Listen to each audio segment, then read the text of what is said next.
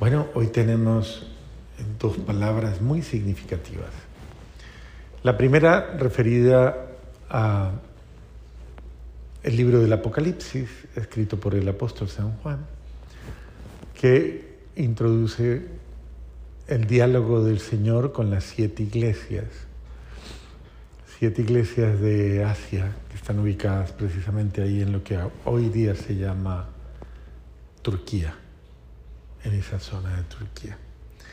Y eh, la primera de ellas, la iglesia de Éfeso, donde estuvo viviendo la Santísima Virgen María. Tuvo que haber sido una iglesia muy próspera en la fe, muy fuerte, porque fue una iglesia especialmente evangelizada por San Juan. Eh, él podríamos decir que fue el primer obispo de Éfeso, fue el primero en acompañar esta experiencia tan bonita. Entonces, claro que ahí vamos como siguiéndole las huellas a San Juan. Eh, y de una forma especial él es testigo directo de lo que vivieron estos miembros de esta comunidad y todo lo que pudiera, todo lo que el Señor se pudo haber manifestado en ellos y lo que pudieron experimentar. Una comunidad, bueno, hoy día todavía, si ustedes van a, a Turquía algún día, van a encontrar precisamente que Éfeso es de las pocas ciudades que todavía queda en pie de los tiempos de, de antes de nuestro Señor Jesús y en adelante. O sea, son construcciones en piedra muy antiguas. Y esta fe eh, que el apóstol está salvaguardando es la experiencia es una experiencia profunda de amor. Es la experiencia centrada en el amor. De hecho, él, se ubica un poquito y dice, yo soy testigo, es, una, es la voz del Señor a esta iglesia, ¿no? Eh, reconoce el Señor de una manera muy especial, reconoce lo que ha pasado, le dice, Conozco tus obras y tu esfuerzo. Esto, esto muestra que uno muchas veces tiene la mentalidad de, como de, ¿será que Dios sí me está mirando? ¿Será que mis acciones están a la vista de Dios? Y a veces hacemos como el gato, ¿no? ¿Se acuerdan cómo hacen los gatos? ¿Qué? Los gatos. Bueno, que tapan, tapan con la arenita, la cosa. Y a veces nosotros también hacemos eso, ¿no? Como que tapamos con arenita nuestras cosas. Y eh, creemos que, pues que no, no se ven. En este sentido, muchas veces eh, podríamos decir que, que no hay nada que se le oculte al buen Dios. Solo Dios conoce la honestidad de cada uno. Solo Dios conoce la sinceridad con que hace las cosas y con que las vive. ¿No? Nosotros podemos engañar a todas las personas con palabrerías inútiles, palabrerías y apariencias, pero ser unos farsantes. De hecho, a veces nos vamos volviendo expertos en ser payasos. Y dramatizamos la fe. Dramatizamos a nuestro Señor, pero no somos cristianos, de verdad. Entonces, en apariencia somos muy buenos. Mire para el lado y verá que parece bueno. Mire, mire para el lado y verá. ¿Verdad? En apariencia parece bueno, buena. Pero amanecerá y veremos. ¿Por qué? Dice mi madre, del dicho hay mucho trecho. Que se la aprendan los demás. ¿Cómo es? Del dicho. Esos son puros colombianos con esos dichos raros. ¿Se la aprendió? José. ¿Sí? Bueno.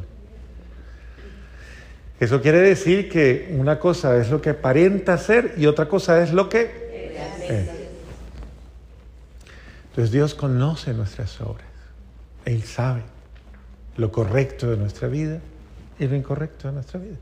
No nos humilla, no nos echa en cara, pero ante Dios estamos como somos, quienes somos. Eh, conozco tu esfuerzo.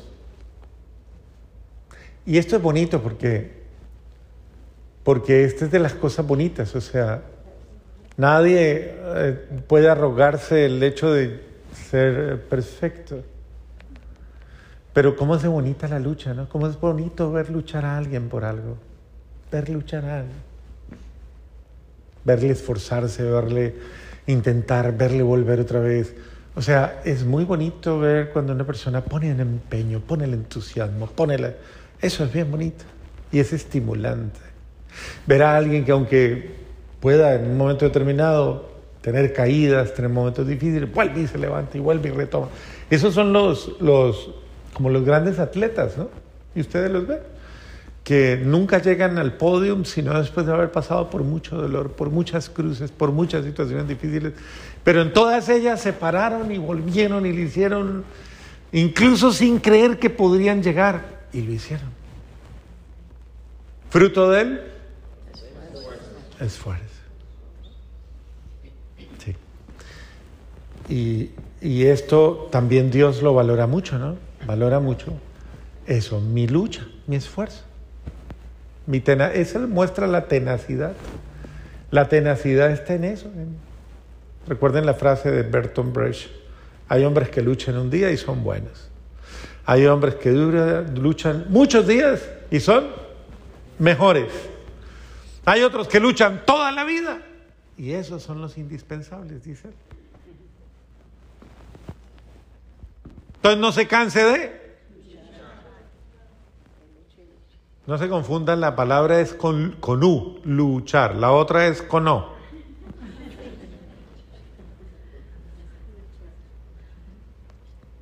luchar.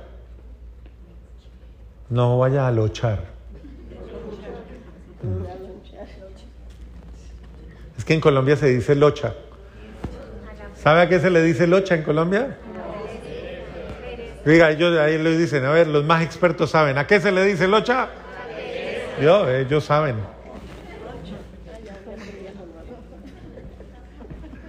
Locha es la pereza, es. Entonces la gente dice, tengo una locha. Ah,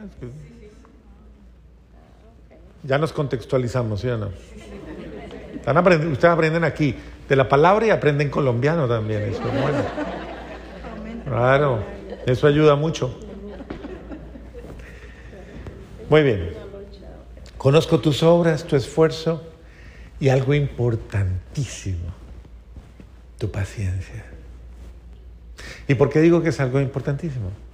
Porque cuando algo es de Dios, mira, hay gente que, claro, su obrar, su esfuerzo es importante, pero hay personas que tienen unos niveles de, impaciencia impresionantes. O sea, se les brinca, se les dispara el break y, Dios mío, eh, es importante. Y hay gente que incluso, por eso dicen que todo el que vive cerca de un santo, de un santo, ustedes saben que los santos son los esforzados, ¿sí o no? Pero dicen, todo el que vive cerca de un santo es un mártir.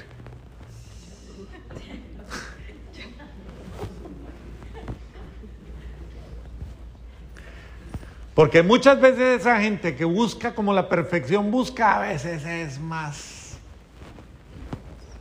tercadura, cerrada y, a veces áspera incluso en sus cosas.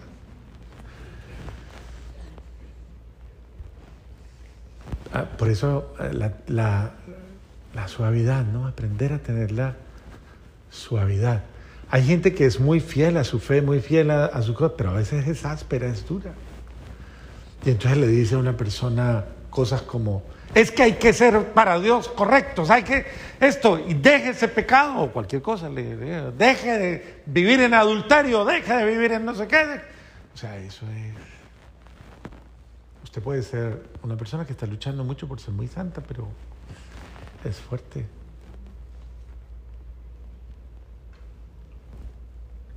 Hay gente incluso que hace sentir mal a otra, que le dice, es que, es que usted no reza nada, por eso es que le pasa, porque usted no reza, usted no hace nada.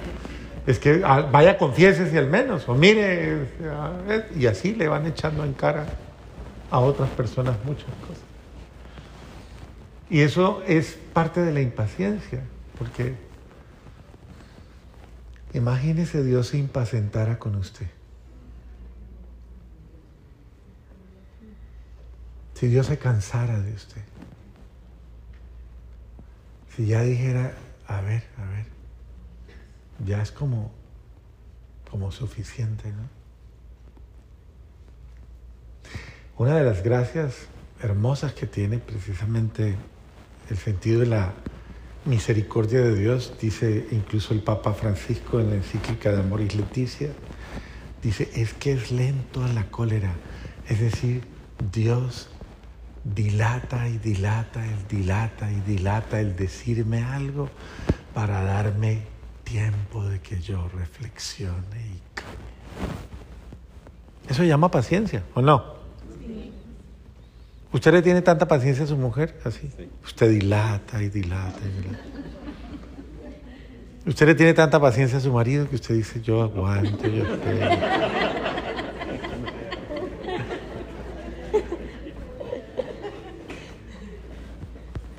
Tenemos que aprender del Señor, el Señor es el que nos enseña. Él nos va enseñando a amar, nos va enseñando a ser. Muy bien. Entonces conozco tus obras, tu esfuerzo, tu paciencia. Sé que nos puedes, no puedes soportar a los malvados. ¿Sí ve? Ahí va la cosa, la línea. Que pusiste a prueba a los que se llaman apóstoles sin serlo. Incluso es una persona que va caminando en la línea correcta es fuerte porque pone de manifiesto lo que no es. Descubriste que eran unos mentirosos. Eres tenaz. ¿A usted alguna vez le han dicho así? Tenaz, pero ¿por qué? ¿Por mal genio o por cualquier cosa? ¿O por arrebatado? Porque eres tenaz. ¿Le han dicho eso? Ah, pues mal genio.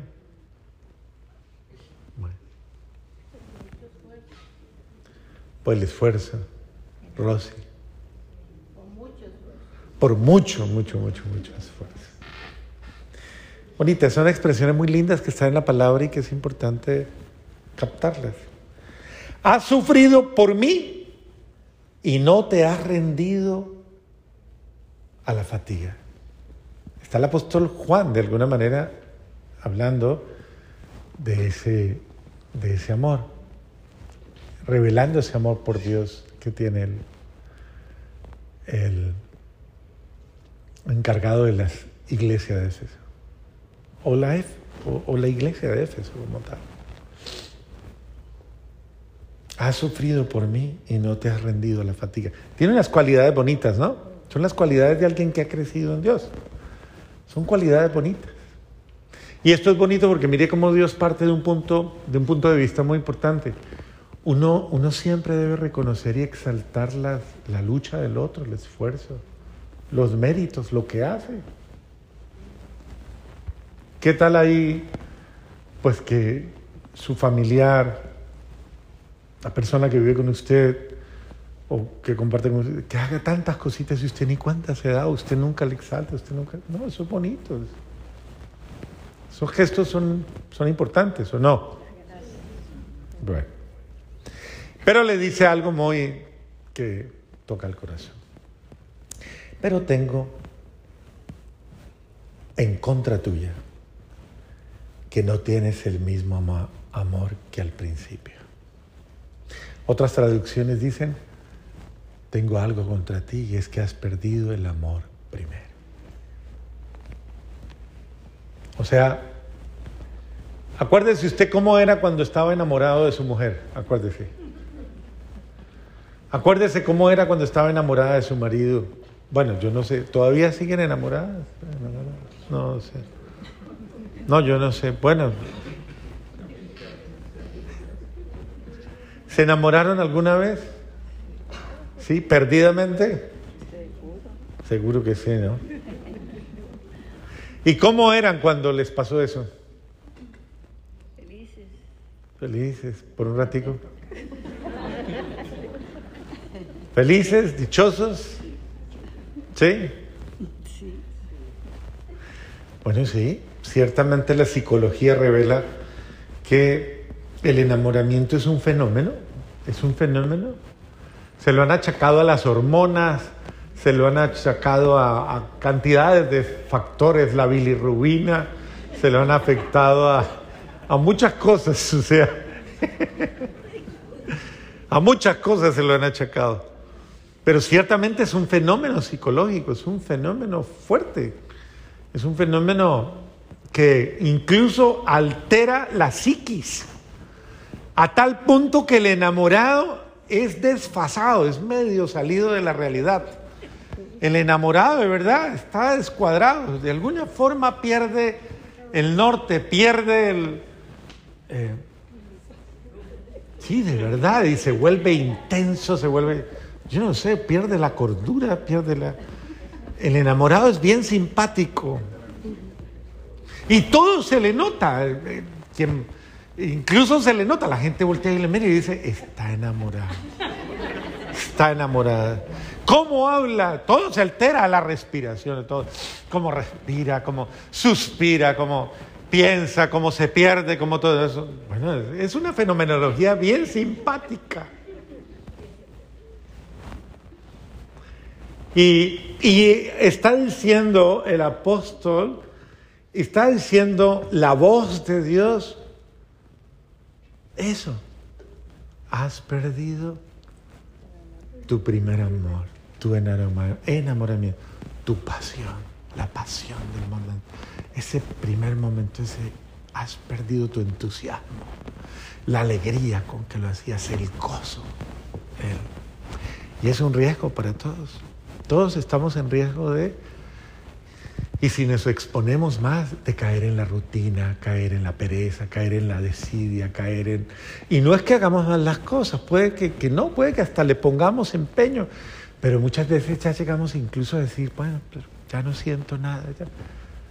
Algunos dicen, maduré, ya maduré, ya maduré. Puede que sí, que hayan madurado o se endureció. Yo no sé cómo fue la cosa. O maduró o se endureció. Yo no sé qué le pasó. Pero eso del amor primero, ese del enamoramiento, yo creo, yo personalmente veo a la Santísima Virgen María, yo estoy seguro que ella nunca perdió la frescura de ese amor primero. Y estoy seguro que San José tampoco. Nunca perdieron la frescura de ese amor fresco. Maravilloso. Ni siquiera en la cruz, aun cuando la Santísima Virgen María, aún la misma cruz, pero no, no perdió la frescura de ese amor. Por eso, como dice, has sufrido por mí y no te has rendido a la fatiga, aún en los momentos más duros. Eh, ese amor, hay que pedirle mucho al buen Dios que nos llene de ese amor, que nos vuelva a enamorar constantemente, cada mañana, cada día. Señor, dame la alegría de tu amor. El día que yo haga las cosas de mi vida sin alegría, sin gozo, sin gusto, y yo mismo no me deleite en vivir y en hacer lo que hago, yo tengo que darme cuenta que ya no estoy bien. Y en esto hay que madurar mucho porque la afectividad humana nos lleva a pensar muchas veces que el estar enamorado es estar embobado de, las fantasías de, del amor humano. Y no digo que sea malo, es admirable que alguien se enamore de alguien y que sea... O sea, no quiero con esto bajar a los que ya estaban en las nubes por allá pensando. No, es malo que haya enamoramiento y que haya fantasía y que haya todo esto que hay. Es hermoso, pero... Pero esto va más allá de, esto, porque eh, el verdadero enamoramiento de la vida no depende no depende de una criatura, sino de encontrar al amor verdadero, encontrar el amor que da vida a mi vida, el amor que llena mi vida de alegría, de entusiasmo, de gratitud, de gozo, de esperanza, el amor, el amor que me llena de amor, el único, el único que puede. Porque si no, entonces yo voy a llenar, voy a andar buscando personas simplemente que llenen mis vacíos y mis carencias y nada más. Y voy a andar mendigando amor y peleando por el amor y renegando. Y me voy de aquí porque aquí no me quiere nadie, aquí no me da. Y así sucesivamente, y odiando a la humanidad porque la humanidad no nos acepta o no nos aprecia o no nos valora o no nos quiere.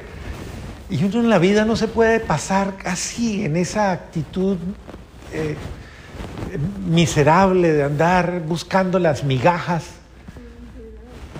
teniendo la abundancia total en el único que nos puede dar absolutamente todo lo bello, lo hermoso, lo grande, con lo que se sana el corazón y se sana el alma y se sana el espíritu, y uno es feliz, aunque usted no me quiera.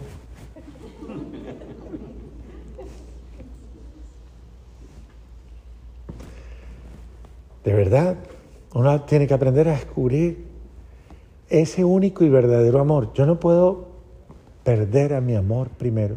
Para mí mi amor primero es Jesús. Y al único que no puedo perder es a Jesús. Porque ese es el amor verdadero. Otro, lo demás es fantasía, es mentira. Y no lo digo porque yo sea cura o porque las hermanitas sean monjitas. Dicen, ya no, se volvieron monjitas o se volvieron curitas. Lo digo porque el ser humano, el ser humano, es que ni siquiera es, es que es el ser humano, o sea, el ser humano, como dijo el Papa Juan Pablo II en Redentor Hominis, Redentor del Hombre, número 10, el ser humano no puede vivir sin amor, no puede vivir sin amor pero no cualquier amor, no migajas de amor, no remedios de amor, caricaturas de amor. No, amor verdadero, el único y verdadero amor que existe y no hay otro. Y es el amor de Dios, el único amor, el único amor verdadero, el único que llena mi vida, el único que llena, llena, me equilibra, me sana, me potencia en todos los sentidos, me madura, me da paz, me da gozo, me da el único amor que, que vale la pena, por el cual vale la pena por el cual se va la soledad, se va la tristeza, se va la amargura, se va todo, ¿qué importa? Si yo te tengo a ti, Jesús, y eres mi vida. De verdad, ese es el único amor que vale la pena. Y, si va a sufrir por algo, pues sufra por él.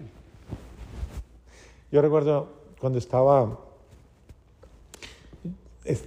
era franciscano, y eh,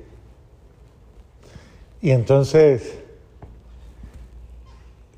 yo había pasado muchos años sin volver a llorar. Cuando yo era niño lloraba por todo, ¿no? Por todo lloraba, por todo.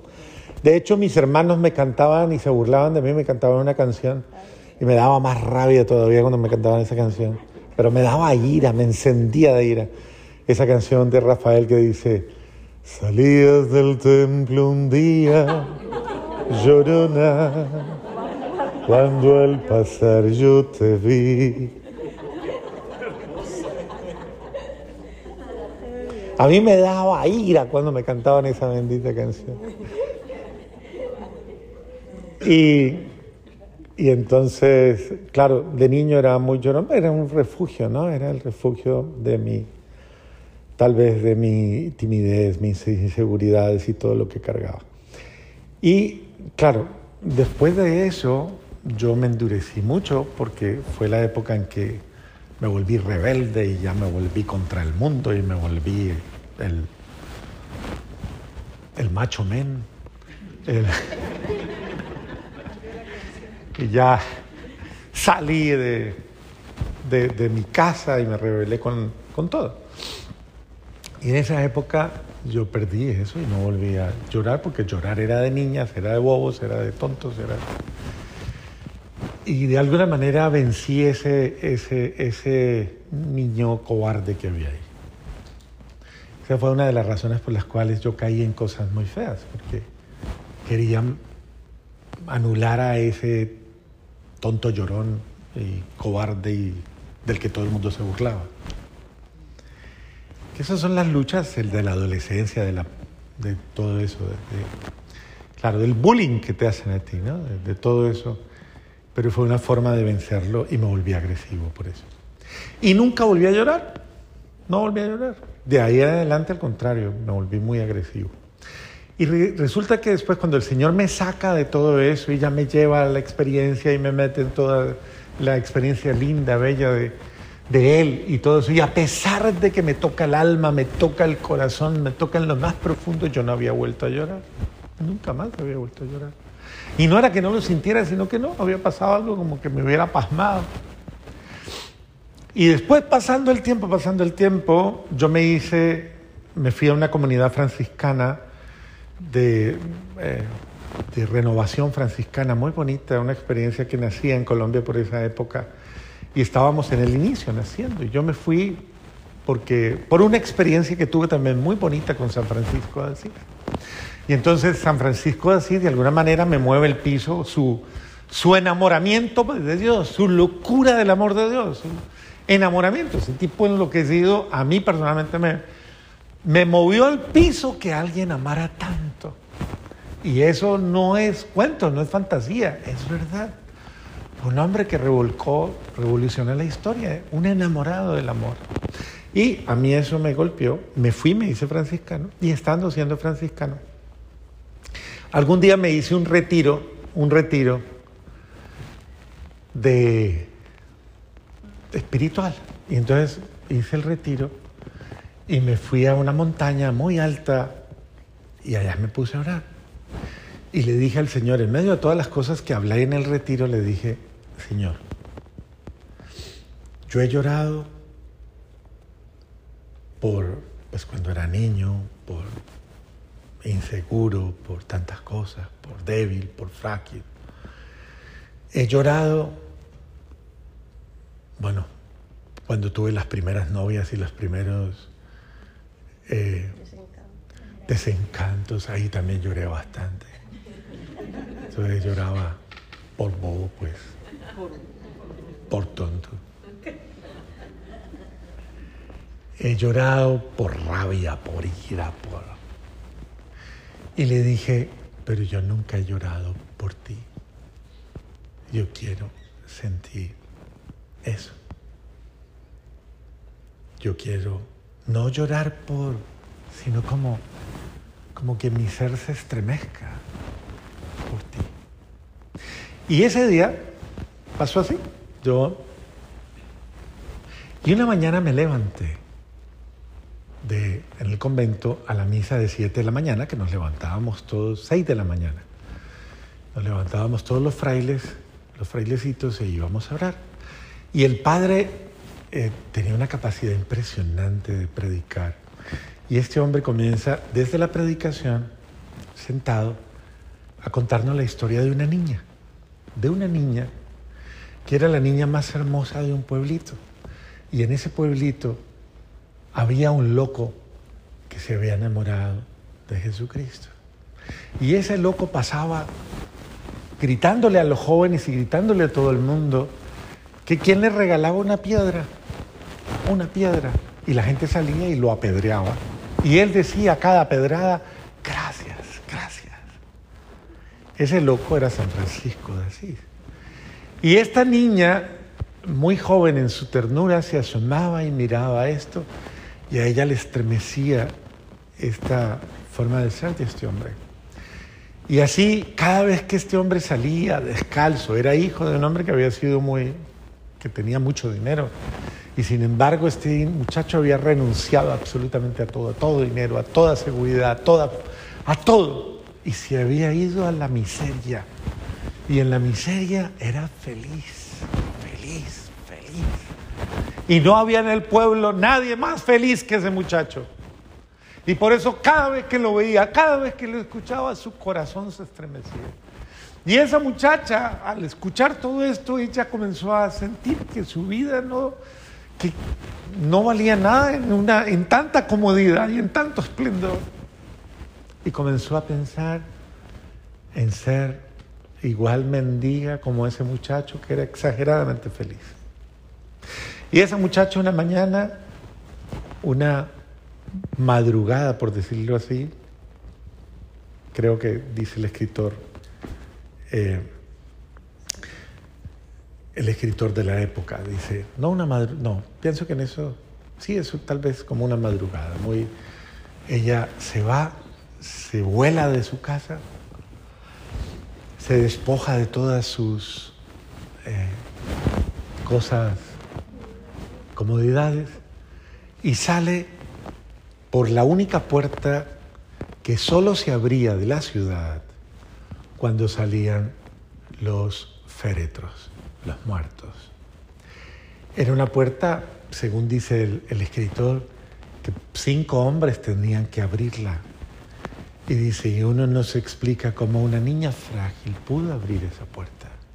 Alguien tuvo que ayudarle.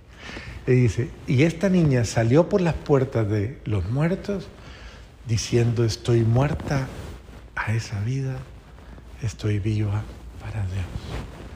Y salió corriendo, corriendo, corriendo a buscar a Francisco.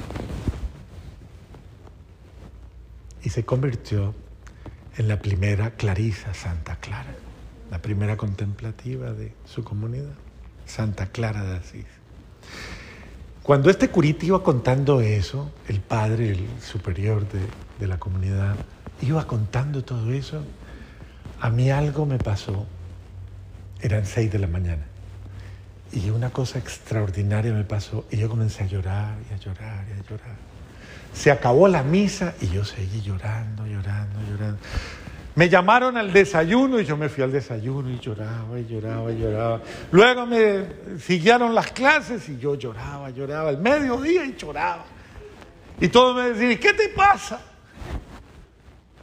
Y yo entendí, ahí entendí, que era el Señor el que me había dado la gracia de llorar mis pecados. Eso de llorar estar lejos de Él. ¿Cuánto importa eso? Qué bueno que nos dé algún día la gracia de llorar, el ofenderlo. Por amor. Y dejemos de llorar por bobada. Lloremos por algo que valga la pena.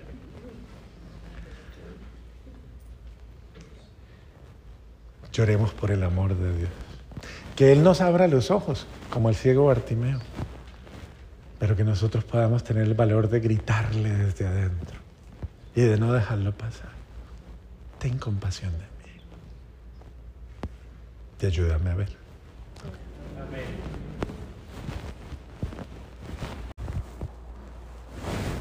Continuamos con el apóstol San Juan en la secuencia del libro del Apocalipsis y el mensaje a las siete iglesias. Hoy escuchamos el mensaje a dos nuevas iglesias, la de Sardes y la, la Odisea. No vamos a seguir la secuencia, no me voy a centrar en la secuencia de Lucas, puesto que ya hace recientemente lo hicimos. Y quien es juicioso y vino a misa, creo que tiene muy fresco el Evangelio de Saqueo, ¿cierto? Entonces no voy a repetir porque me echan del trabajo ustedes. Entonces, básicamente, vamos a ver un poquito el énfasis que trae la revelación de San Juan. En este caso, el mensaje eh, está centrado. Todos los mensajes apuntan precisamente al crecimiento o a la madurez de la fe. Porque lo que está haciendo el Señor en el mensaje de las siete iglesias es precisamente eh, mostrando o dando aquellas, aquella formación, aquella instrucción o exhortación correspondiente a aquello que hay que corregir o aquello también es, es una voz de estímulo, ¿no?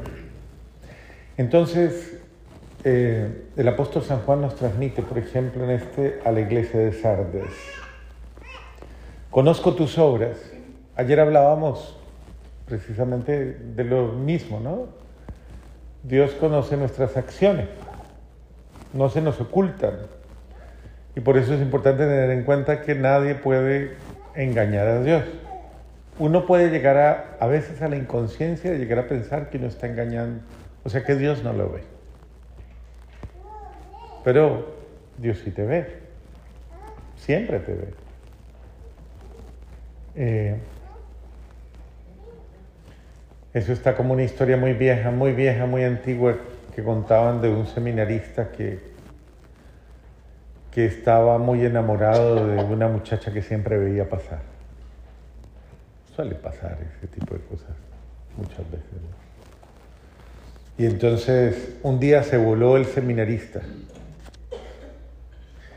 y, quería darle un beso a la muchacha. Entonces le dice eh, la muchacha, le dice el seminarista, vamos allá detrás, que no nos ve nadie. Y ella le dice, no, no, no, allá no. Y le dice, él, ¿y por qué no vamos atrás? Y dice ella, no, porque allá nos ve Dios. ¿Qué importa si nos ve la gente? Lo que importa es ¿Qué es lo que importa? ¿Qué es lo que importa? Que quien nos está viendo es quién.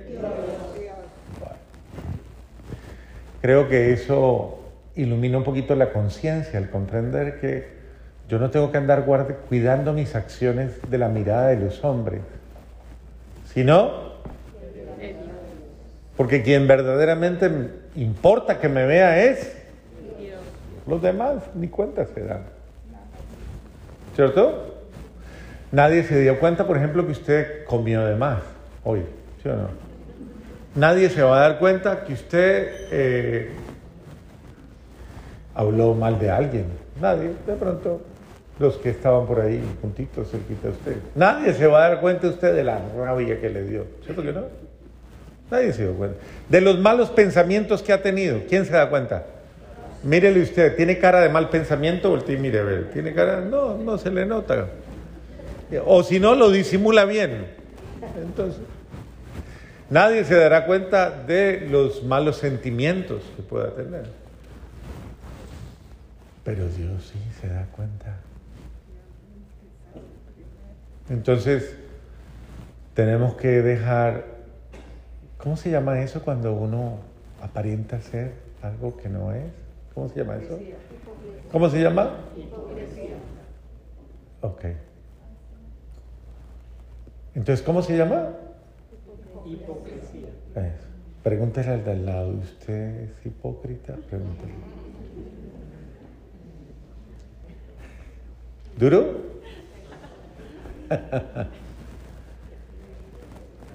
¿Qué es la hipocresía? ¿Qué es?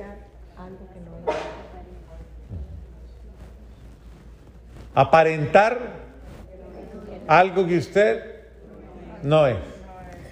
Y la cosa se pone más dura con el mensaje, porque el Señor le dice, en apariencia estás vivo.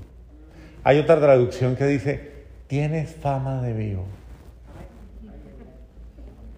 Tienes fama de vivo. En apariencia estás vivo. Tienes fama de vivo. ¿Usted qué tiene fama?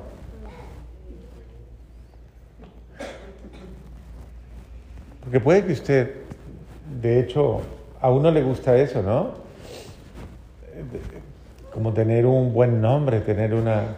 ¿Usted qué piensa que la gente dice de usted? Bueno, muy poca gente le dice la verdad, ¿no?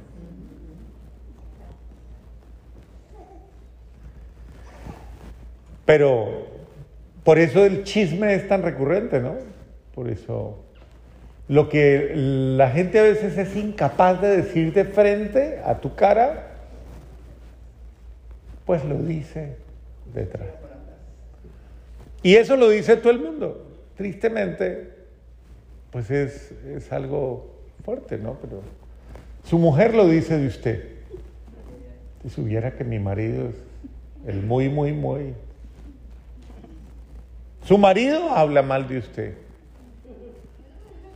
Le cuenta a la mamá, llama y dice, ay mamá, es que otra vez esta señora, es que no sé qué. incluso con los hijos, su mamá otra vez, mire que, ah, que no le aguanta nadie, es que eso, Ah, quien habla mal del otro, pero no es capaz de decir, de hablar con la persona directamente. Entonces, usted cree y tienes fama de, en apariencia parece que fueras, tienes fama de vivo, pero en realidad estás muerto.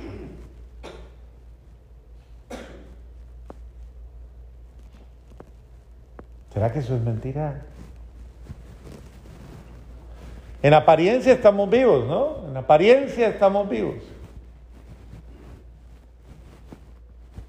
Y eso es real. En apariencia, respira. ¿Cierto?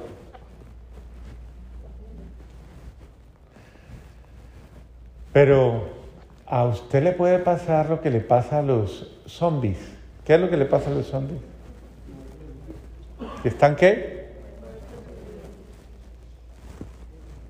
Usted puede tener un cuerpo aparentemente muy vital, aparentemente pero puede estar cargando el alma muerta por el pecado, por el odio, por el desamor, por soberbia, por orgullo, por, por las cadenas que tienen amarradas, por toda esa cosa que le está matando y que usted la lleva ahí. O sea, uno puede estar cargando un cadáver toda la vida, cargando y el pecado huele mal, huele mal. A veces la gente le llama, al mal olor del pecado, ¿sabe cómo le llaman?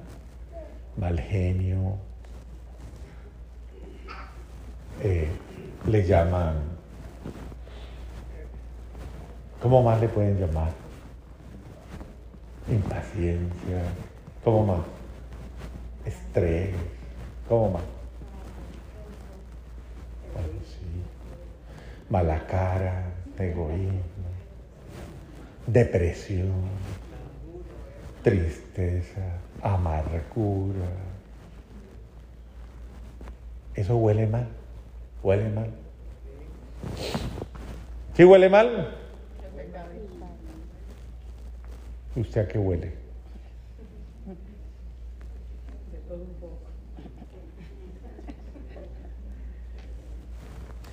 Tienes fama de vivo, pero en realidad... ¿Ok? El Señor está llamando la atención sobre no inventarnos lo que no es, no creernos lo que no somos, sino, no, uno tiene que ser honesto. Y la honestidad implica saber reconocer el estado de mi vida. Si yo no estoy bien, no estoy bien. ¿Sí? Ponte alerta. Así como dice el Papa, ¿no? Póngase pilas, así es que dice el Papa. Ponte alerta y reaviva lo que queda. Como quien dice, despiértese y, a ver, ¿cómo vuelvo a la vida yo? ¿Qué es lo único que me devuelve la vida? Sí, pero ¿cómo? Claro que Dios, pero ¿cómo? ¿Cuál es la fórmula para revivir? Sí, claro, el amor y el perdón. ¿Cuáles sacramentos? La reconciliación. Por eso hay dos sacramentos que se llaman sacramentos para los muertos. ¿Cuáles son? Catecismo de primera comunión. ¿Cuáles son? la confesión y el bautismo. Porque, obvio, la unción de los enfermos también implica el perdón de los pecados. El sacramento de, de el bautismo y la confesión es la renovación del bautismo. Es el sacramento para los que están muertos en el pecado. Y vuelvo a la vida. Aunque todos los sacramentos son vida, ¿no? Son vida, porque dan vida. Lo que pasa es que esos dos resucitan. Esos dos salvan y devuelven la vida. Por eso es importante vivir a plenitud el sacramento, el sacramento de la vida. Y dice, reaviva lo que queda y está a punto de morir. O sea, lo que tienes en agonía, revívelo. No espera a morirse, no, no se eche la muerte, sino luche. Pues tu, tu conducta delante de mí no ha sido perfecta. Recuerda de qué manera recibiste y escuchaste mi palabra cúmplela y enmiéndate. Porque si no estás alerta, vendré como un ladrón sin que sepas a la hora en que voy a llegar. Fuerte porque es la sentencia de...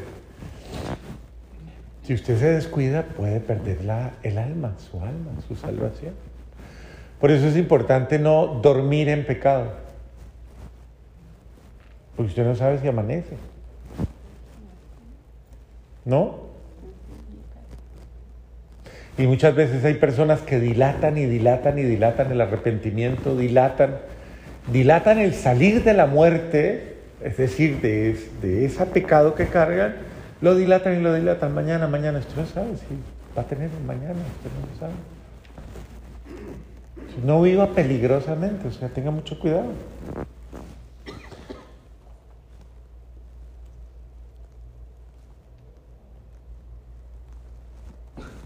Muy bien. El que venza también se vestirá de blanco.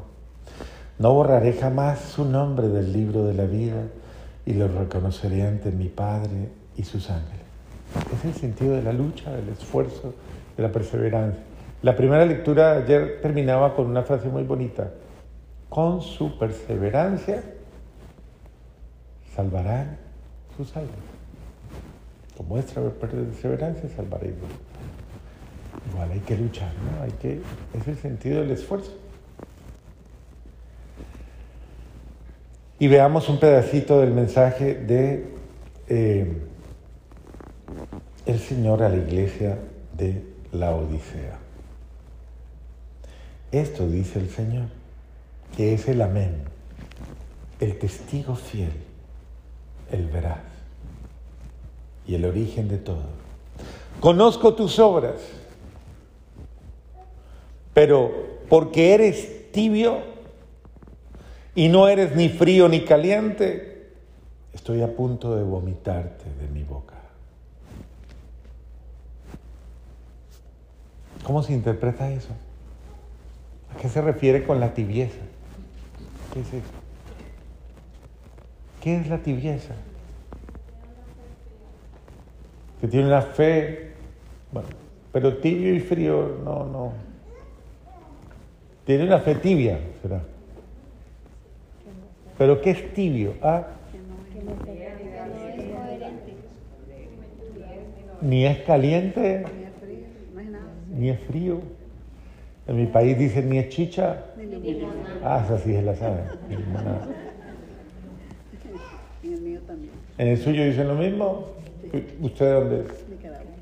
Nicaragua, y allá hacen chicha. Ah, oh. Chicha de maíz. Chicha de maíz. Ah, muy bueno. Entonces, ni es lo uno ni es lo otro. Un amigo me decía, ni se peina ni se hace crespitos. Eso es, ni lo uno ni lo otro. Ni. Y es la, la, la situación de ni entra ni deja entrar, ni hace ni deja hacer. Ni es, la tibieza se parece mucho ¿A qué se le parece? ¿A qué le suena a usted la tibieza además de eso? A la indiferencia. ¿A qué más? Falta de constancia, mediocridad. Mediocridad. ¿Ah? Sí, sí, claro. Esa ambigüedad, ¿no? La ambigüedad. Y eso es feo, es una actitud fea. O sea, yo creo que a nadie le gusta eso. O sea, a, a uno no le gusta caminar, como dicen, en esas aguas. Porque son situaciones y realidades en las cuales y se va convirtiendo en personas con las que usted no sabe a qué atenerse. Porque un día son y otro día no son. En mi país le dicen son parchudas, eso. O sea, son variables, son inestables.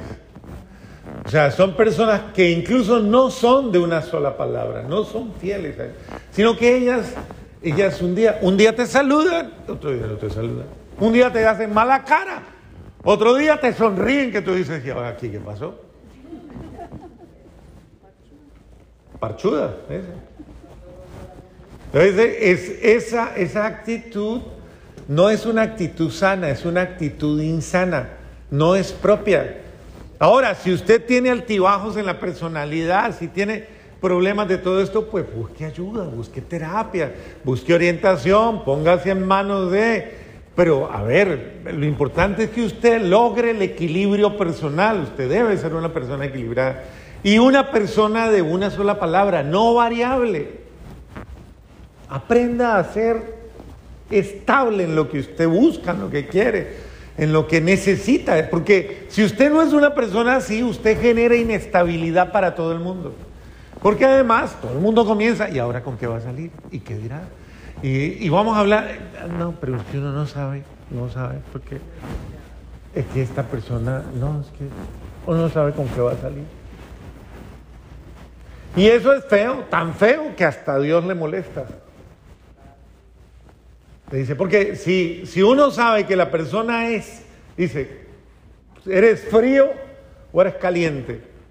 Eso quiere decir, o tienes o estás, él lo dice de otra manera, o estás conmigo o estás contra mí. O sea, ¿está de acuerdo o no está de acuerdo? ¿Le parece o no le parece? Pero hay gente que también le sigue el juego a la conveniencia, ¿no? Porque no les gusta quedar mal. Y entonces no tienen criterio de vida. Una persona sin criterio es una persona que genera mucha confusión.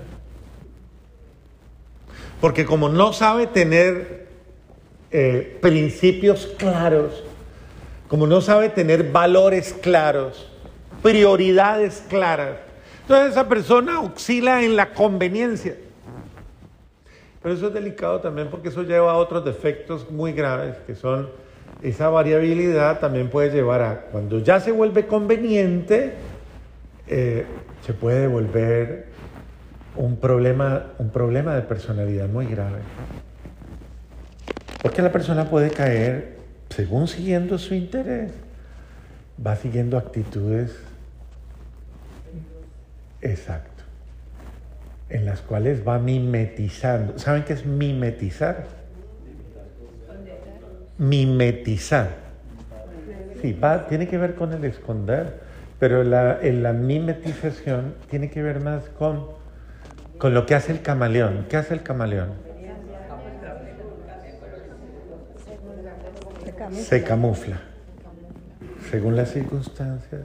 Entonces reviste sus acciones de apariencia y eso es peligroso. Porque ya es otra cosa, ya no solamente no es ni siquiera tibio o caliente, sino que es malintencionado. Entonces, el Señor nos pide que seamos de una sola palabra o de una sola actitud, que seamos transparentes, que quien, a ver, que quien, que quien se relacione con nosotros sepa qué atenerse.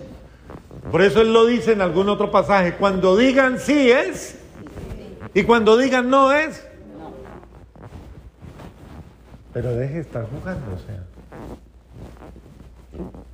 En otros contextos, ubíquese, aclárese, defínase. ¿Nunca le han dicho eso? ¿Sí? ¿Cuál tenía la frase de su papá que decía? Ajá. Claro. Nadie le sirve a dos señores. Dices que eres rico y que haces, que has acumulado riquezas y que ya no tienes necesidad de nada, pero sabes que eres un, esta, esta lista es fuerte, desdichado, miserable, pobre, ciego y desnudo. Le da duro, ¿no? Cuando la persona es arrogante y muy segura de sí misma por sus... Cuando uno se cree seguro de sí mismo, le dice, no eres nadie, no eres nada. Fuerte.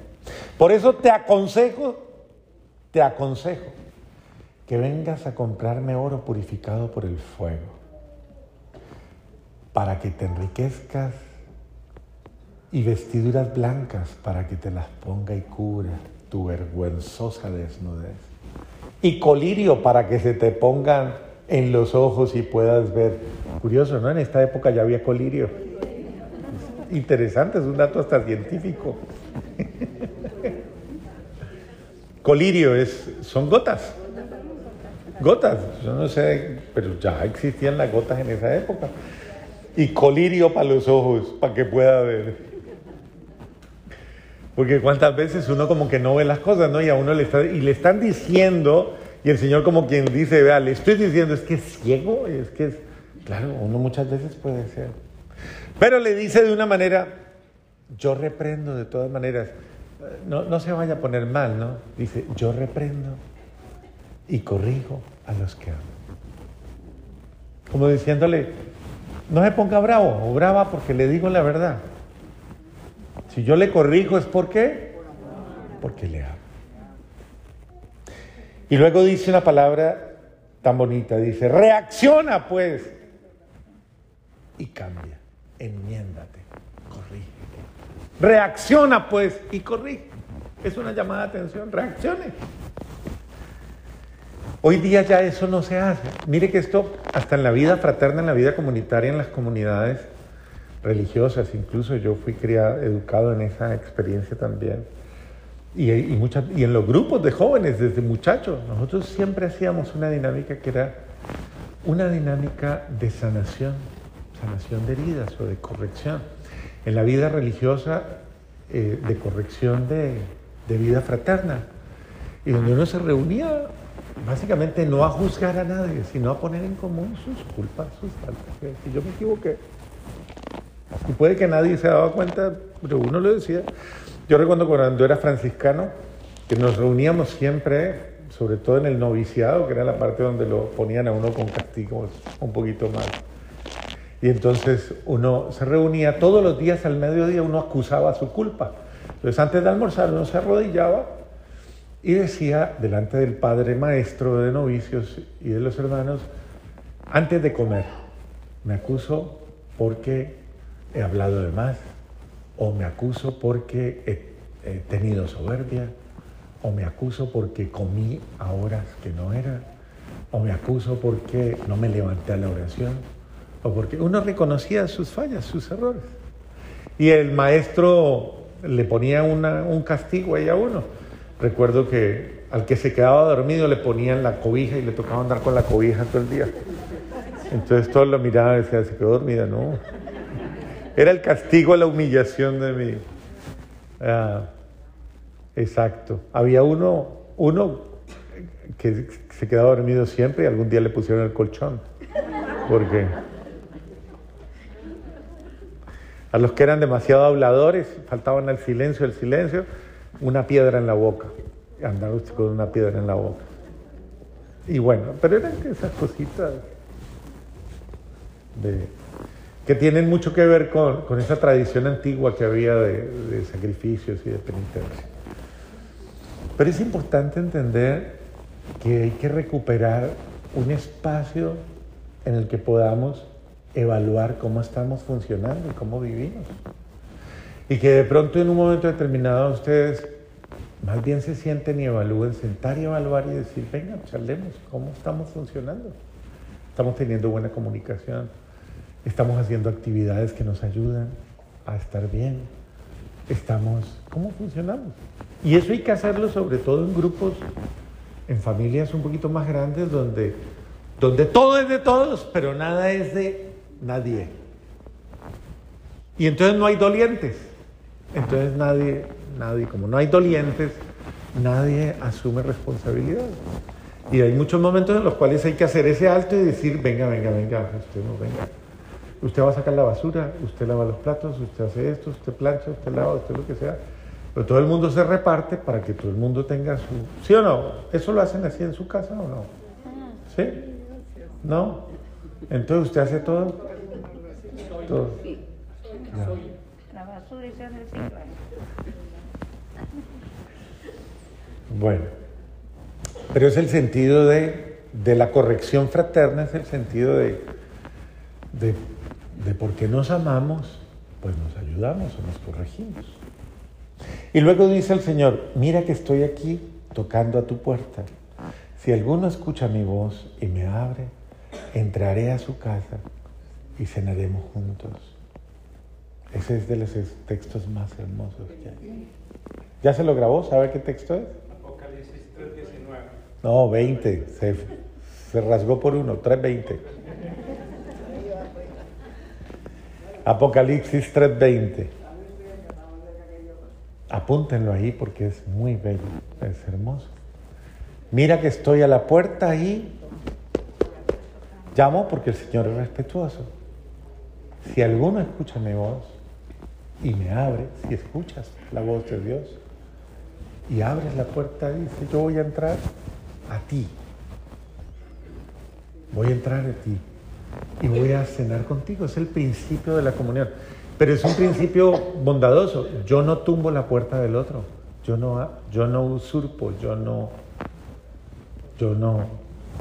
Es el respeto, ¿no? El respeto que nos enseña que siempre hay que tocar. ¿Puedo entrar?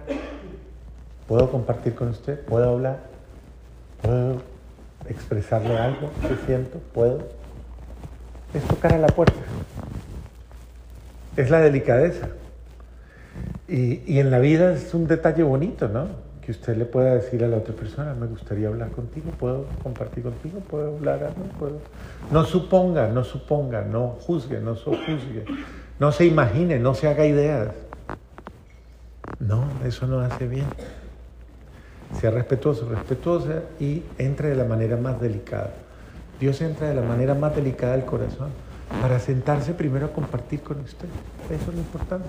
Cuando uno se sienta a compartir con el otro, inmediatamente escucha, escucha, si alguno escucha la voz, escucha mi voz y me abre y me deja entrar, yo entraré y, y compartiré con él. Y compartimos lo que somos, lo que vivimos y lo que hacemos. Dios sabe reconocer quién tiene corazón humilde, es lo último que les digo. El que tenga oídos, que oiga. Y al que venza lo voy a sentar conmigo en mi trono lo mismo que cuando yo vencí me senté con mi padre en su trono. Eh,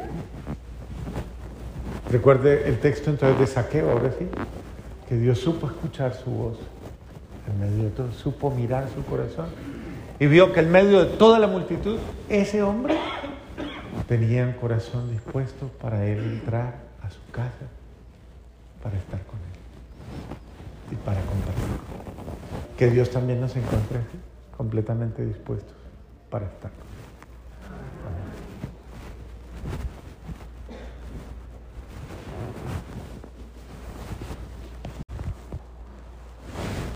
Continuamos con el apóstol San Juan en la secuencia del libro del Apocalipsis y el mensaje a las siete iglesias. Hoy escuchamos el mensaje a dos nuevas iglesias, la de Sardes y la, la Odisea.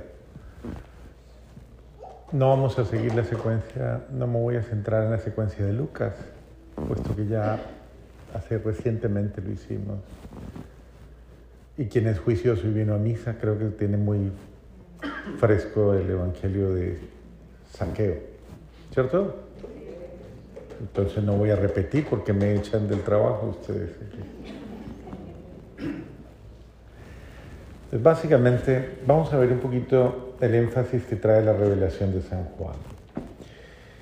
En este caso, el mensaje eh, está centrado, todos los mensajes apuntan precisamente al crecimiento o a la madurez de la fe, porque lo que está haciendo el Señor en el mensaje de las siete iglesias es precisamente eh,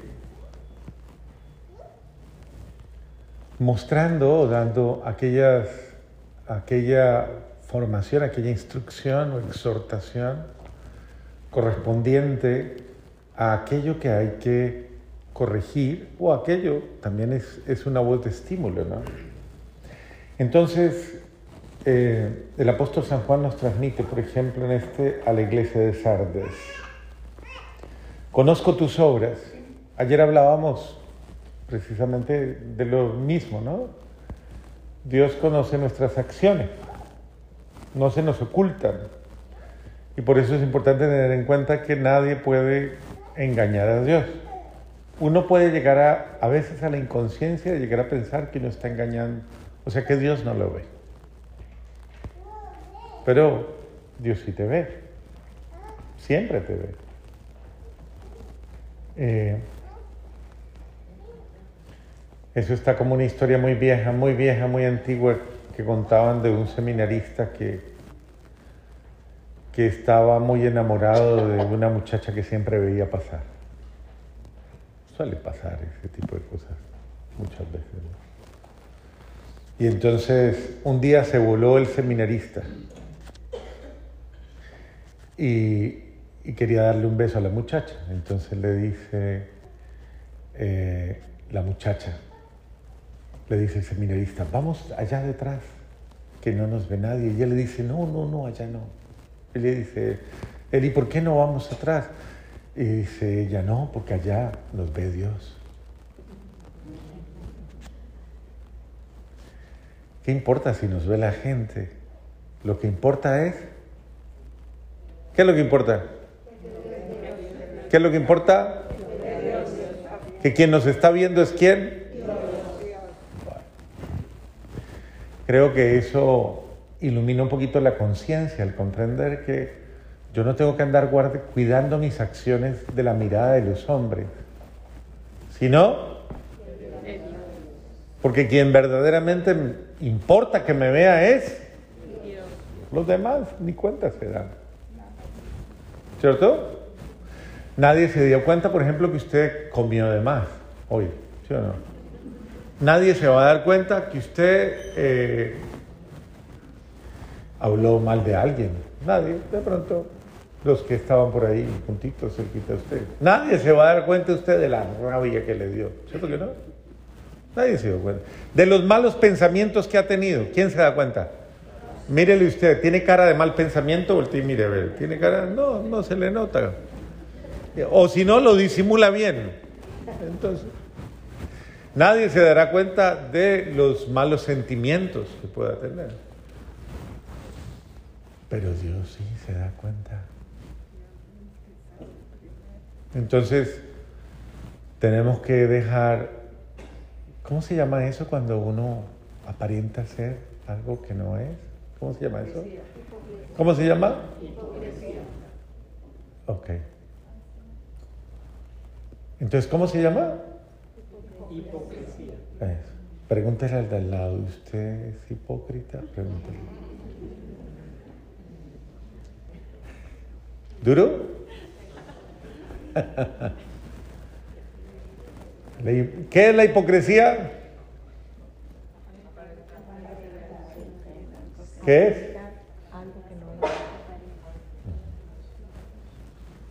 Aparentar algo que usted no es. Y la cosa se pone más dura con el mensaje, porque el Señor le dice, en apariencia estás vivo. Hay otra traducción que dice, tienes fama de vivo. Tienes fama de vivo. En apariencia estás vivo. Tienes fama de vivo. ¿Usted qué tiene fama?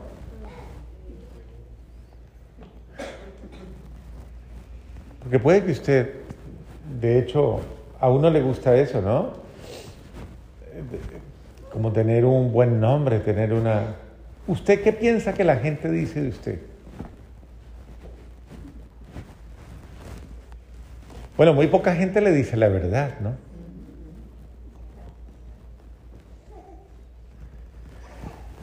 Pero por eso el chisme es tan recurrente, ¿no? Por eso lo que la gente a veces es incapaz de decir de frente a tu cara, pues lo dice detrás.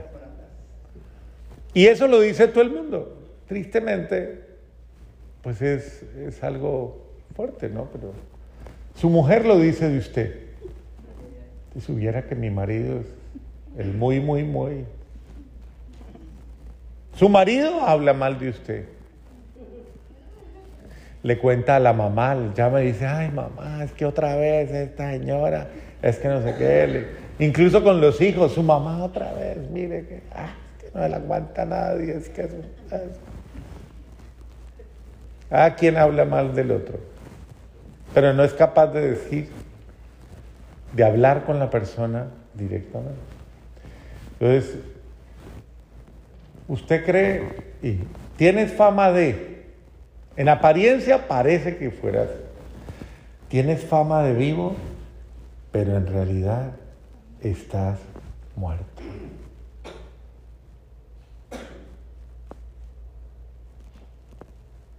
¿Será que eso es mentira? En apariencia estamos vivos, ¿no? En apariencia estamos vivos. Y eso es real. En apariencia respira, ¿cierto?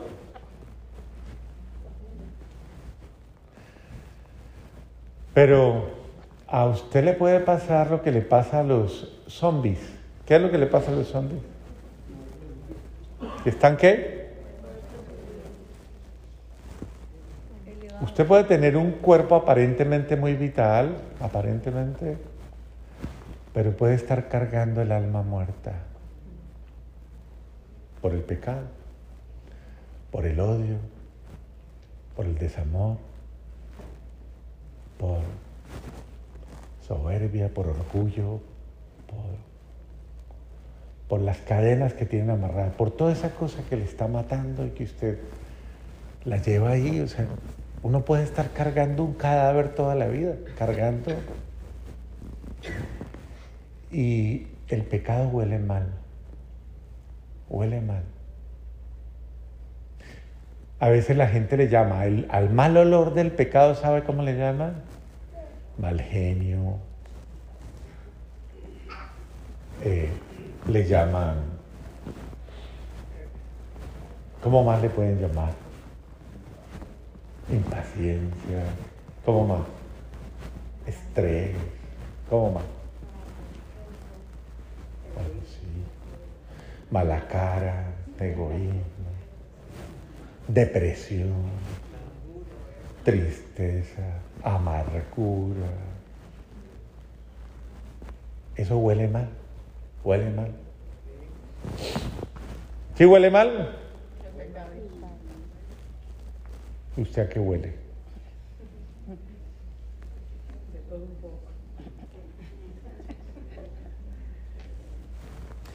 Tienes fama de vivo, pero en realidad... ¿Ok? El Señor está llamando la atención sobre no inventarnos lo que no es, no creernos lo que no somos, sino, no, uno tiene que ser honesto. Y la honestidad implica saber reconocer el estado de mi vida. Si yo no estoy bien, no estoy bien. ¿Sí? Ponte alerta. Así como dice el Papa, ¿no? Póngase pilas, así es que dice el Papa.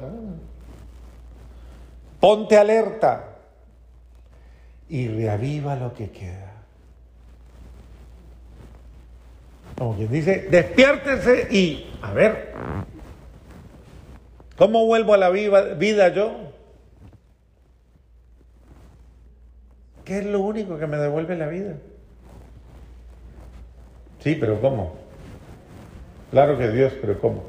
¿Cuál es la fórmula para revivir? Sí, claro, el amor y el perdón.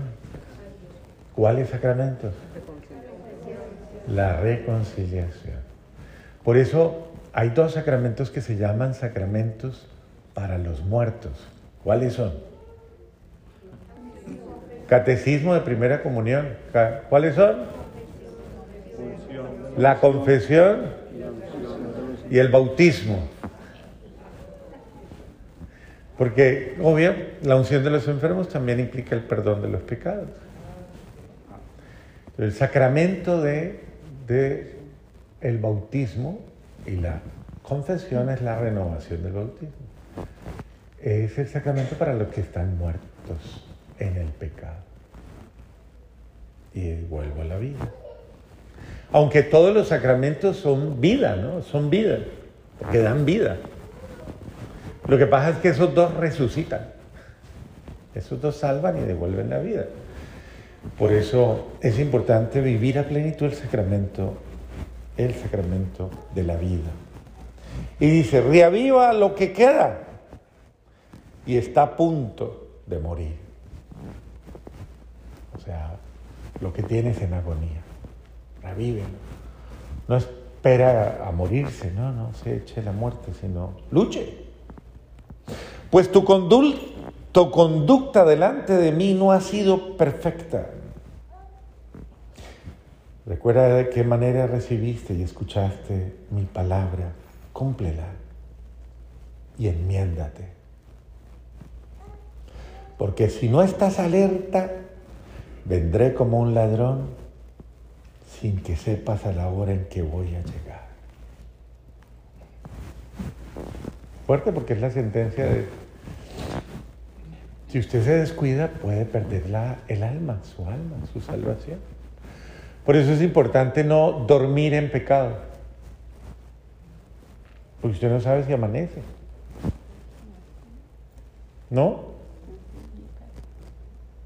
Y muchas veces hay personas que dilatan y dilatan y dilatan el arrepentimiento, dilatan, dilatan el salir de la muerte, es decir, de, de ese pecado que cargan, lo dilatan y lo dilatan. Mañana, mañana. Usted no sabe si va a tener un mañana. Usted no lo sabe. No viva peligrosamente. O sea, tenga mucho cuidado.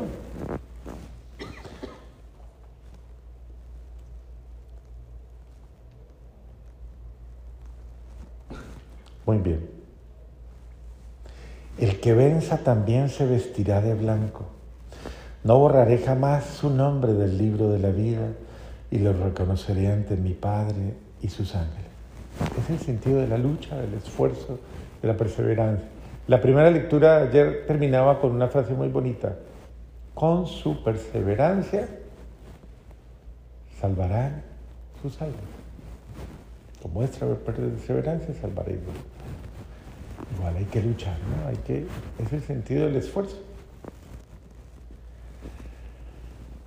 Y veamos un pedacito del mensaje de eh, el Señor a la iglesia de la Odisea.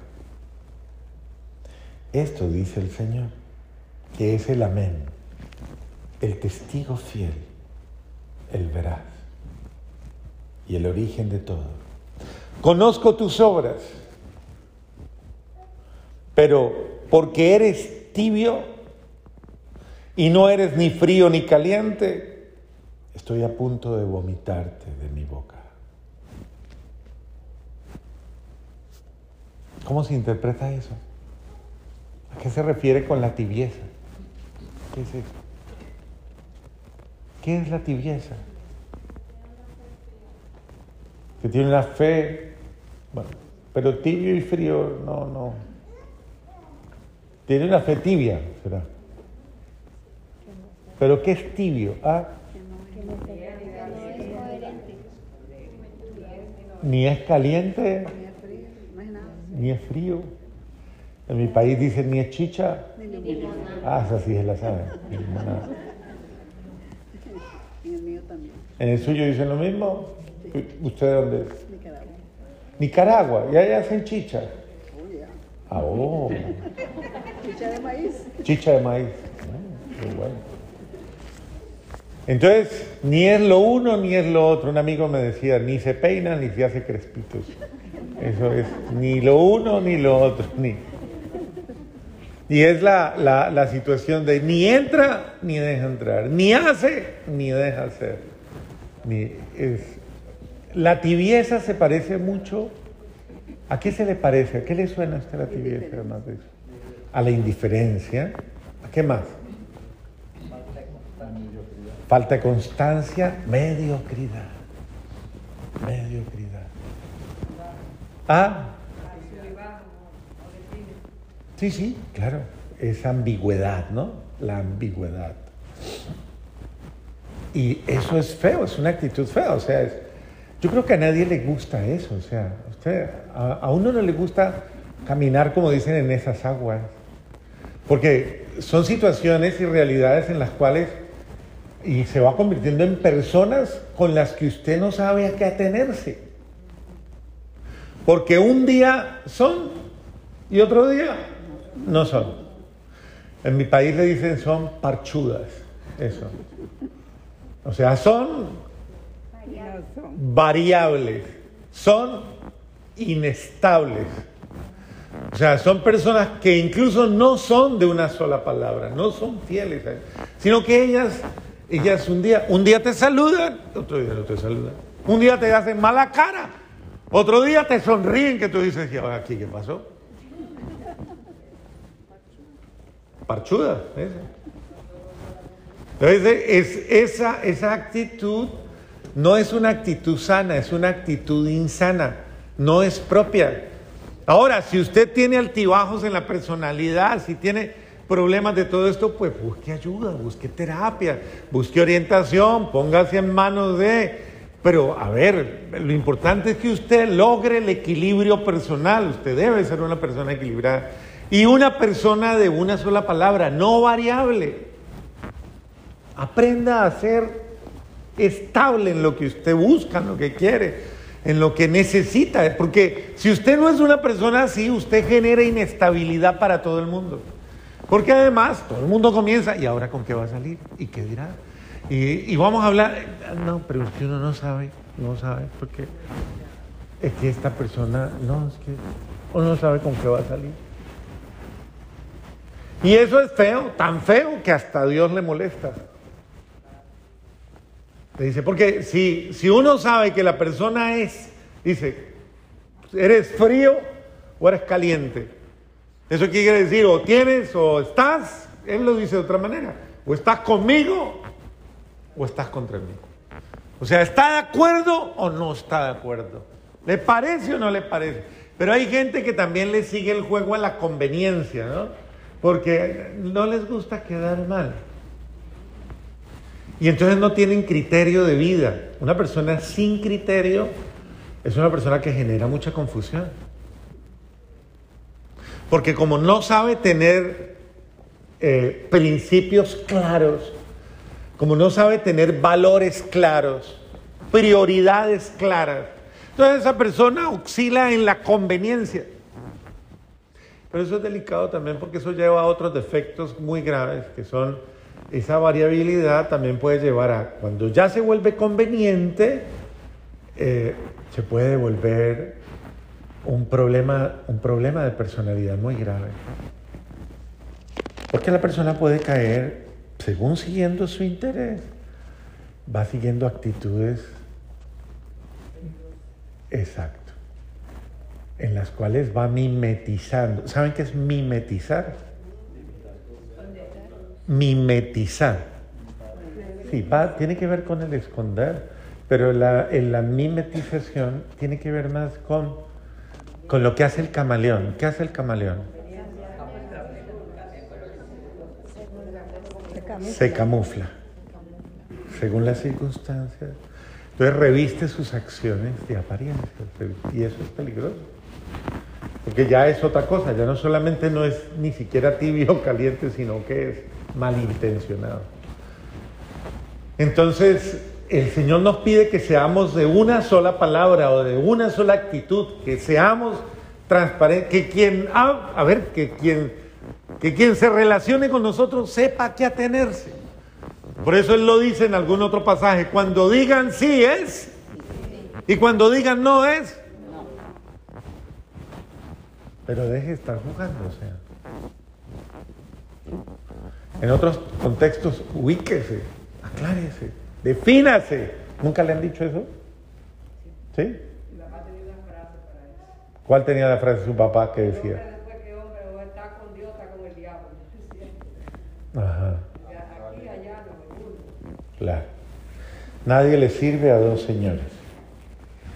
Dices que eres rico y que, haces, que has acumulado riquezas y que ya no tienes necesidad de nada. Pero sabes que eres un... Esta, esta lista es fuerte. Desdichado, miserable, pobre, ciego y desnudo. Le da duro, ¿no? Cuando la persona es arrogante y muy segura de sí misma por sus... Cuando uno se cree seguro de sí mismo, le dice, no eres nadie, no eres nada. Fuerte. Por eso te aconsejo, te aconsejo que vengas a comprarme oro purificado por el fuego, para que te enriquezcas y vestiduras blancas para que te las ponga y cubra tu vergüenzosa desnudez. Y colirio para que se te pongan en los ojos y puedas ver. Curioso, ¿no? En esta época ya había colirio. Interesante, es un dato hasta científico. Colirio es, son gotas. Gotas, yo no sé, pero ya existían las gotas en esa época. Y colirio para los ojos, para que pueda ver. Porque cuántas veces uno como que no ve las cosas, ¿no? Y a uno le, está, y le están diciendo, y el Señor como quien dice, vea, le estoy diciendo, es que es ciego, es que es... Claro, uno muchas veces puede ser. Pero le dice de una manera, yo reprendo de todas maneras no, se vaya a poner mal, ¿no? Dice, yo reprendo y corrijo a los que amo. Como diciéndole, no se ponga bravo o brava porque le digo la verdad. Si yo le corrijo es porque, porque le amo. Y luego dice una palabra tan bonita, dice, reacciona pues y cambia, enmiéndate, corrige. Reacciona pues y corrige. Es una llamada de atención, reaccione. Hoy día ya eso no se hace. Mire que esto, hasta en la vida fraterna, en la vida comunitaria, en las comunidades religiosas, incluso yo fui criado, educado en esa experiencia también. Y, en los grupos de jóvenes, desde muchachos, nosotros siempre hacíamos una dinámica que era una dinámica de sanación, sanación de heridas o de corrección en la vida religiosa eh, de corrección de, vida fraterna, y donde uno se reunía básicamente no a juzgar a nadie, sino a poner en común sus culpas, sus faltas. Si yo me equivoqué, y puede que nadie se daba cuenta, pero uno lo decía. Yo recuerdo cuando era franciscano, que nos reuníamos siempre, sobre todo en el noviciado, que era la parte donde lo ponían a uno con castigos un poquito más y entonces uno se reunía todos los días al mediodía, uno acusaba su culpa. Entonces antes de almorzar uno se arrodillaba y decía delante del padre maestro de novicios y de los hermanos, antes de comer, me acuso porque he hablado de más, o me acuso porque he, tenido soberbia, o me acuso porque comí a horas que no era, o me acuso porque no me levanté a la oración o porque uno reconocía sus fallas, sus errores. Y el maestro le ponía un castigo ahí a uno. Recuerdo que al que se quedaba dormido le ponían la cobija y le tocaba andar con la cobija todo el día. Entonces todos lo miraban y decían, se quedó dormida, no. Era el castigo, la humillación de mí. Ah, exacto. Había uno, uno que se quedaba dormido siempre y algún día le pusieron el colchón. Porque a los que eran demasiado habladores, faltaban el silencio, el silencio, una piedra en la boca. Usted con una piedra en la boca. Y bueno, pero eran esas cositas que tienen mucho que ver con, esa tradición antigua que había de, de sacrificios y de penitencia. Pero es importante entender que hay que recuperar un espacio en el que podamos evaluar cómo estamos funcionando y cómo vivimos. Y que de pronto en un momento determinado ustedes más bien se sienten y evalúen, sentar y evaluar y decir, venga, charlemos, ¿cómo estamos funcionando? Estamos teniendo buena comunicación, estamos haciendo actividades que nos ayudan a estar bien, estamos, ¿cómo funcionamos? Y eso hay que hacerlo sobre todo en grupos en familias un poquito más grandes donde, donde todo es de todos, pero nada es de nadie. Y entonces no hay dolientes. Entonces nadie, nadie, como no hay dolientes, nadie asume responsabilidad. Y hay muchos momentos en los cuales hay que hacer ese alto y decir, venga, venga, venga, usted no venga. Usted va a sacar la basura, usted lava los platos, usted hace esto, usted plancha, usted lava, usted lo que sea. Pero todo el mundo se reparte para que todo el mundo tenga su... ¿Sí o no? ¿Eso lo hacen así en su casa o no? ¿Sí? ¿No? Entonces usted hace todo. Todo.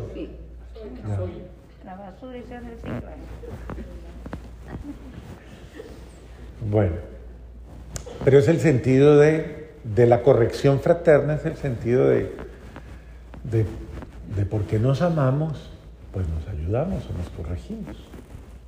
Y luego dice el Señor, mira que estoy aquí tocando a tu puerta. Si alguno escucha mi voz y me abre, entraré a su casa y cenaremos juntos. Ese es de los textos más hermosos que hay. ¿Ya se lo grabó? ¿Sabe qué texto es? Apocalipsis 3.19. No, 20. Se, se rasgó por uno, 3.20. Apocalipsis 3.20. Apúntenlo ahí porque es muy bello, es hermoso. Mira que estoy a la puerta y llamo porque el Señor es respetuoso. Si alguno escucha mi voz y me abre, si escuchas la voz de Dios y abres la puerta, dice, yo voy a entrar a ti. Voy a entrar a ti y voy a cenar contigo. Es el principio de la comunión. Pero es un principio bondadoso. Yo no tumbo la puerta del otro. Yo no, yo no usurpo, yo no, yo no. Es el respeto, ¿no? El respeto que nos enseña que siempre hay que tocar. ¿Puedo entrar? ¿Puedo compartir con usted? ¿Puedo hablar? ¿Puedo expresarle algo que siento? ¿Puedo? Es tocar a la puerta. Es la delicadeza. Y, y, en la vida es un detalle bonito, ¿no? Que usted le pueda decir a la otra persona, me gustaría hablar contigo, puedo compartir contigo, puedo hablar, no puedo. No suponga, no suponga, no juzgue, no sojuzgue, no se imagine, no se haga ideas. No, eso no hace bien. Sea respetuoso, respetuosa y entre de la manera más delicada. Dios entra de la manera más delicada del corazón para sentarse primero a compartir con usted. Eso es lo importante. Cuando uno se sienta a compartir con el otro, inmediatamente escucha, escucha, si alguno escucha la voz, escucha mi voz y me abre y me deja entrar, yo entraré y, y compartiré con él. Y compartimos lo que somos, lo que vivimos y lo que hacemos. Dios sabe reconocer quién tiene corazón humilde, es lo último que les digo. El que tenga oídos, que oiga. Y al que venza lo voy a sentar conmigo en mi trono lo mismo que cuando yo vencí me senté con mi padre en su trono. Eh, recuerde el texto entonces de Saqueo, ahora sí, que Dios supo escuchar su voz en medio de todo, supo mirar su corazón y vio que en medio de toda la multitud, ese hombre tenía un corazón dispuesto para él entrar a su casa, para estar con él y para compartir que Dios también nos encuentre completamente dispuestos para estar con